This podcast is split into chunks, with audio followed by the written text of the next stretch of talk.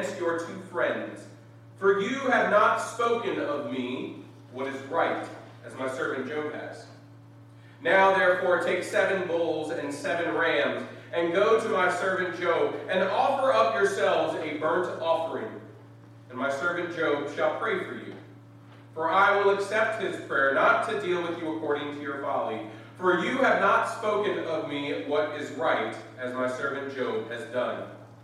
So Eliphaz the Temanite, and Bildad the Shuhite, and Zophar the Naamathite went and did what the Lord had told them, and the Lord accepted Job's prayer. And the Lord restored the fortunes of Job when he had prayed for his friends. And the Lord gave Job twice as much as he had before. Then there came to him all his brothers and sisters who had known him before, and they ate bread with him in his house.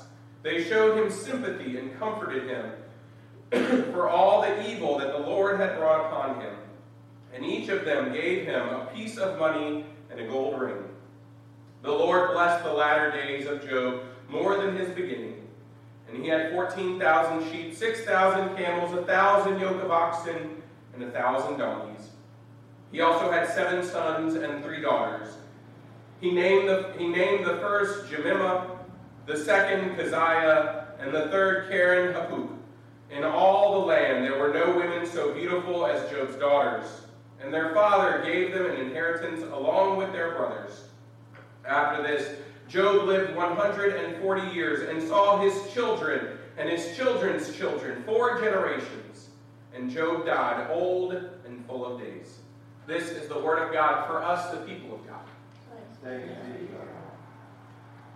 Let us pray.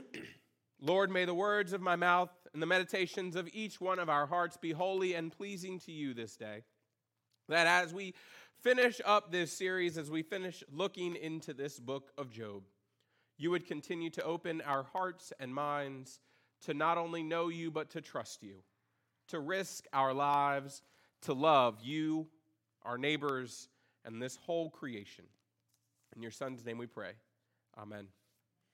I invite you to take out your notes page as we get started today. As always, you will find in it our scripture lesson for the day that you can mark up as you please, as well as some notes that I have pulled out of this sermon, uh, but you are more than uh, will, uh, you are more than able to add notes as well as you go along. Just those thoughts and ideas that stick with you from this message to take out into the world for your daily devotion time, or as you seek to share this message with others. You know, in 2013, I had uh, surgery to reconstruct my left ACL after I had torn it uh, in a bicycle accident in Washington, D.C., when I was returning from class downtown one day. I remember the healing process was uh, long and tough. I had actually torn my ACL in October. That was when the accident was. And uh, thank God it was really just a torn ACL, a, a torn MCL, and a, just a bone bruise and a minor stress fracture. That was, that was it. Um, but I remember I didn't have the surgery until May of 2013. And then, even after the surgery, it took about six months of physical therapy before I was able to graduate from physical therapy. And as a matter of added perspective, I still have difficulties with it today because uh, the graft that they put in did not actually, uh, isn't tight, and I have a loose ACL. And friends, it provides all sorts of problems beyond just being uh, a man with old knees who runs on asphalt. Uh, but to say that healing can be difficult, and healing is not without its ups and downs. My struggles with my knees have been my entire life. Again, for uh, even someone who feels and looks young to have knees that are in the ages of 60 years old with running on pavement. But you know what? Healing is an important step in the process. Because in healing, we grow and we learn more about ourselves and the inherent risks associated with healing and living as we move forward into our future. And seeing that the suffering that we needed healing from ended up producing faithful endurance. Now, this is not to say that the scars of our pain will not be around. I, I, I, firmly believe that we always carry scars with us every day of our lives, but we find manners and means to cope with them as we seek to continue to live our lives. You see, living cannot and should not stop just because of pain and suffering in our lives. And I think there is a deep grief when there is a sense in which someone feels like they cannot live anymore. But pain and grief, the healing that can take place from them, teaches us how to live our lives in the midst of that pain and grief. For it was Paul in Romans 5 who, who tells us, Therefore, since we are justified by faith, we have peace with God through our Lord Jesus Christ, through whom we have obtained access to this grace in which we stand. And we boast in our hope of sharing the glory of God. And not only that, but we also boast in our sufferings. Right? What a weird thing for Paul to say. But Paul goes on saying, knowing that suffering produces endurance, endurance produces character, and character produces hope and hope does not disappoint us because God's love has been poured out into our hearts through the Holy Spirit that has been given to us. Now, as we move into this final sermon, I want to be clear about one thing, and I want to continue to remind us of this because if we are to ever heal in the midst of suffering, we have to name and know and believe in this inherent fact that, again, suffering is a part of our interaction with creation, not a part of our interaction with God right? We do not believe that God causes our suffering. Suffering is a part of our interaction with creation. Because we interact with a chaotic and broken world, we experience suffering from the natural and the social world. That is, that we experience suffering because of things that we do. We unfortunately experience suffering because of the actions of other people. And unfortunately, and in the hardest to reconcile cases, we even experience suffering from events that occur from natural chaos, natural disasters, as we often call them. And we have journeyed along this path, looking at this manner of suffering, looking at the ways in which we as humans respond to suffering, and looking at the ways in which God responds to suffering. And as we have gone through this series and explored these different things, we have come to this final week. Not asking the question, why does suffering happen? Because as I've mentioned before, I think the answer is going to cause more questions. Also, we find here in Job that there is no concrete answer for suffering. And when we focus on the question, why is there suffering? Why do people suffer? Why do good people suffer? We often miss the point of what God is trying to do. Is that God, in the midst of our suffering, is seeking to bring healing. So, as we enter this final week of Job and we enter this final last section, this epilogue of Job, we reflect on this matter of healing and what it looks like for us to love again and to trust God when our perspective on not just God, but the world has changed so dramatically based off of our experiences. You see, when we look at this biblical figure of Job, we only see Job in this one instance in his life.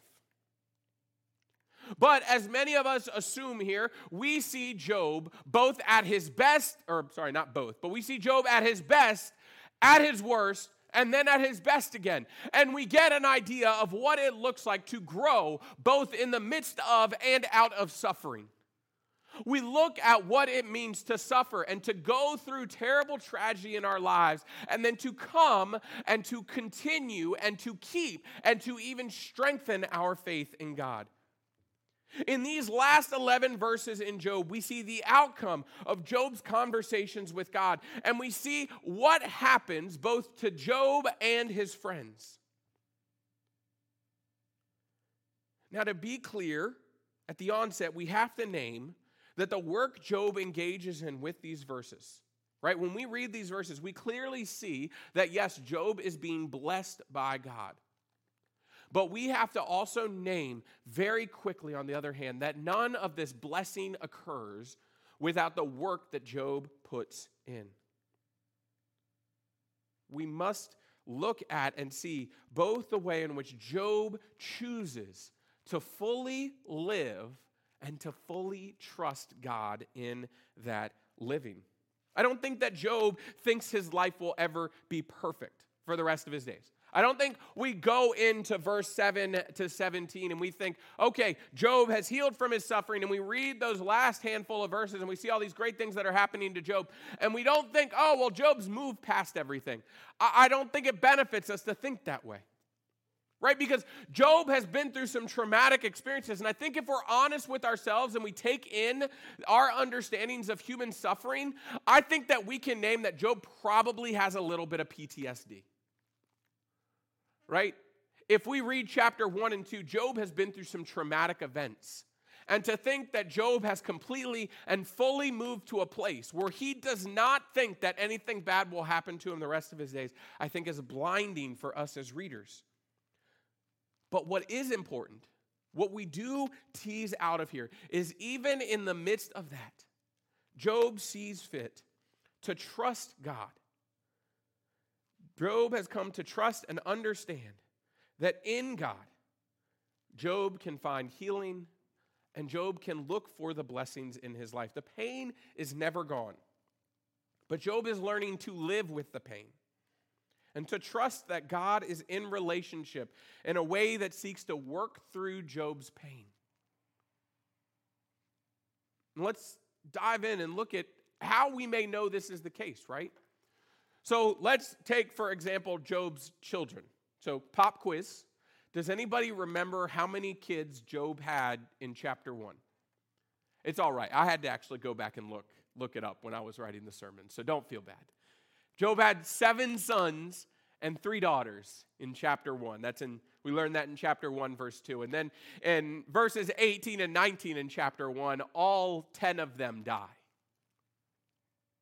Now, in chapter 42, verse 13, what are we told?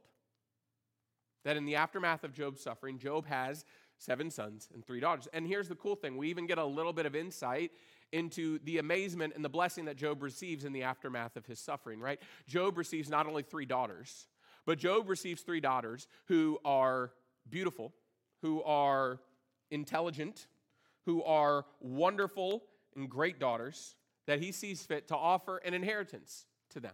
Something that is not often offered to the women in, the, in biblical families, but is only passed through to the sons. Now, I have never lost a child. I don't know if anybody in here or joining us online has ever lost a child, but I've had conversations with people who have lost kids. And I know that recovering from that and having children whether the children were born before the loss of a child or after the loss of a child. It is no easy feat to care for those children in the midst of such a close and connected loss. In fact, many parents who lose a child, whether it is uh, they lose the child before it is born, whether it is a stillbirth, or, or whether they lose the child to some terrible tragedy, some health tragedy, some other tragedy, even trying to conceive another child can feel unfathomable. And yet, in the midst of the pain of losing all 10 of his children, Job has trusted God in such a way that he is willing to risk love in such a way to have 10 more children, to repair the relationship with his wife, and to bring in these new young people who will grow and Job will see all of these great grandchildren into the world. And in the story of loss that is in Job's life, that he would be able to pass on that gift of life to his children. Yes, it's Job's willingness to trust God and creation in such a way that he would feel comfortable to engage in these sorts of relationships again. This is what healing looks like. Now, for us, it's a, it's a lot messier, right? For us, it's a lot messier. There is no question that Job experience, experiences blessing in the latter part of his life after he goes through this pain and this heartache. But it is his relationship with God and, and the relationship with his community that he will rebuild, that leads him to take this risk to live and to love in this way again. Bottom line Job trusts. Job trusts God. Right? That's what we talked about last week. That's what God was calling us to. That even in the midst of all these terrible and bad things that happen in our lives, Job comes to trust God again. And even so, as we move in on in this chapter, in chapter 42, that Job trusts his friends again because Job's friends have gone through this same image of suffering that Job has, right? Job's friends, they haven't gone through it directly, but they have seen their friend Job. And we are going to see that they even have another level of suffering because of the way in which they responded to suffering. Right? We read that God, after God has this conversation with Job, right? God then goes and has a conversation with Eliphaz. And God tells Eliphaz, You know what? I'm not too happy with you because you know what? You didn't speak in the correct way about me because you didn't speak to me. And so here's what I want you to do I want you to reconcile your relationship with Job. And in so doing, reconcile your relationship with me. Right? This is what Job, this is what God says to Job. He says, For you have not spoken of me what is right as my servant Job has. Well, what does Job do that's different than his friends? Right, we are reminded that as we discussed the human responses to suffering, we noted there were two ways that suffering was noted in a human response in this passage. There was the way in which Job's friends talked about God, right? Job's friends talked about God. And what did Job do? Job talked to God. Right? Job's friends talked about God, and Job talked to God. And in so doing, we see what is the difference here between Job and his friends. What is the difference between Job and his friends, right? Because we named this, this healing process of lament, and we saw the way in which God was like, Whoa, whoa, Job, whoa, whoa, you've asked me some very deep questions. You've said some very interesting things to me, and I want to show you some stuff so that I can teach you some things, right? Job didn't say everything right. Right? We, we, we looked at that a couple of weeks ago. Job did not say everything right, but what did Job do? Right? It is less about the content of what Job offers, and it is more the fact about Job's honest reaction to God rather than his friend's simplistic understanding of God. You see, ultimately, God offers grace and reconciliation to Job's friends as they are able to encounter God in their own narrative. And so we see the nature in which healing happens both within the individual and within the community. And it is the reconciliation of all of these, it is the redemption of all of these relationships, both Job's relationship with God, Job's relationship with his friends, and Job's relationship with his family that shows and teaches us what it means to heal. This is the healing work that we all engage in in our own faith. Then, as we heal, not when, not when, but as we heal, we take risks. And I call this risk taking, right? Your pastor is naming this risk taking, and this is risky stuff because inherently, the suffering we have experienced leaves scars, right? How many here have ever had a surgery? Surgery of any kind. How many still have scars from those surgeries? Yeah. Friends, pain, grief, suffering, they leave scars. Right? That's just an outward scar that a lot of us carry. I've got one here on my collarbone, I've got a couple of tiny incision marks on my knee. Some of us carry scars that are not visible in such a way. Some of us have inward scars that are deep inside of us. Scars we will probably have for the rest of our lives. And here's the thing scars often don't heal, but we learn to heal with the scars. Our lives are changed and transformed by those experiences. And it's how we move forward, both as an individual in our faith with God and as a community in our faith in God, that defines how we continue to live. Now, for me, I often think that the end of Job is far too happy. It feels a little unrealistic. Because in real life, sometimes suffering is followed by more suffering. And sometimes there's a period of happiness and then there's another period of suffering again. But you know what Job does teach us and does exemplify for us? Is that in the midst of healing and comfort and hope, in the midst of all of that, they are all possible when we move in relationship with God.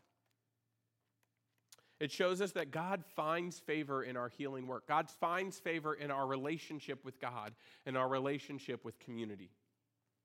And so it is in that way that we heal with the scars. And that we begin to focus less on the scars, right? I mean, the scars are going to be there. And unfortunately, they may pop back up in our lives, but it is the focus on the blessings in our lives. Because that's what's happening at the end of Job. I cannot, nor can anyone in this room, nor can anybody on the face of this earth tell us anything that happened in the rest of Job's life other than what is recorded in Scripture. And I think it's foolish of us to say that Job never had another bad day, especially considering he lived 140 years.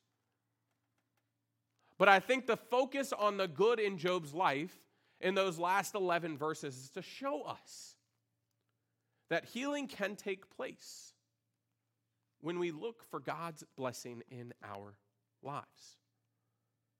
That doesn't, I mean, it doesn't, again, doesn't mean we ignore the scars, but it means that we look for God's blessing.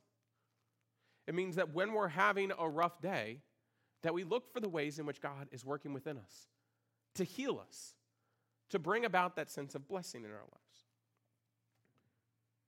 Now, we have all just gone through probably one of the most traumatic experiences to impact all of humanity, right?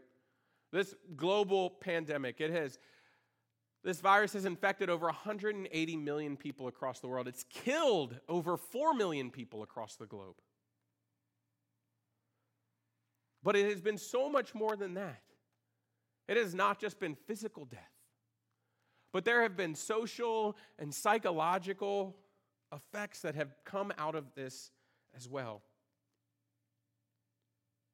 Whether we're talking about PTSD for t- frontline workers, the toll that our treatment of the pandemic has had on personal relationships when we disagreed on things, no matter what we think, friends, we have been through a traumatic period in our lives as humans. And by this point, by this point, a year and a half in, each and every one of us has probably been impacted in some way by some kind of trauma related to this pandemic.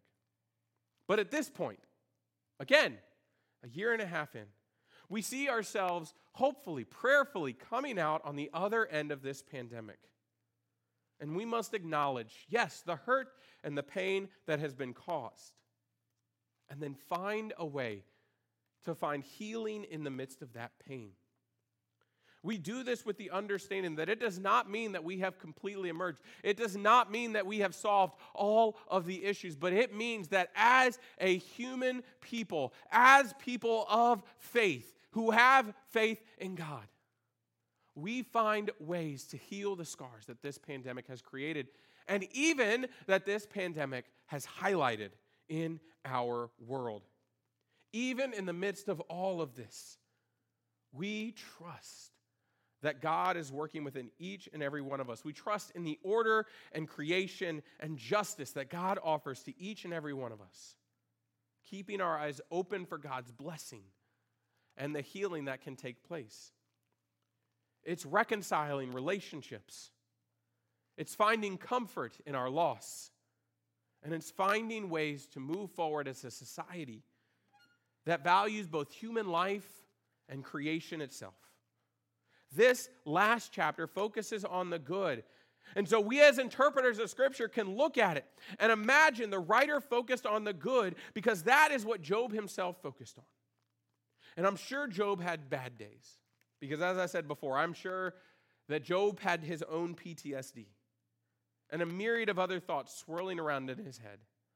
But now, after going what he went through, going through what he went through, he is more spiritually equipped to move forward. And having read Job, hopefully so are we. Job is not a story of perfection. Job is not a story of answers of suffering. It points us to a reliance on the loving grace of God that will blanket us, that can give us shining moments of understanding God's grace that we carry with us in the deep and dark times. That's something that Job didn't have at the beginning of this book. And it's the wisdom and knowledge that Job gains as he seeks to be in relationship with God. This is how the story of Job ends. And this is how we wrap up our sermon series. Because Job has moved from treating God transactionally to treating God spiritually and knowing that God is there and that Job trusts the work that God is doing, not just in the life of Job, but in the life of creation. Job has been enlightened, enlightened and showed God's caring heart and has committed to risking his manner of safety, complacency, and in some ways his own human understanding of happiness for a divine understanding of happiness and blessing. His blessing is laid out tangibly for us. But we can see and feel that for Job, it is so much more than that. For us to experience this, and for us to live in this risky manner with pain and suffering, seemingly around every corner, we must trust God and trust that God is watching over us. No one said this will be easy because it is with God's help and trusting God that we get to this point. And sometimes it is in looking at the pain and grief we have in our lives and calling on God to show us, to journey with God through this time, that we come to this manner of trusting in God. That we can find ways to live that life and bring it to the world and heal. Heal not just our own pain, but heal the pains of creation as well. We must be willing to risk as a manner of lifelong journey of healing. Amen. I was listening to a radio sermon by Chuck Swindoll last Monday while I was driving home from Pennsylvania after a visit with my parents. In it, he was posing the question of whether God gives us things. He told a story about when he was in college.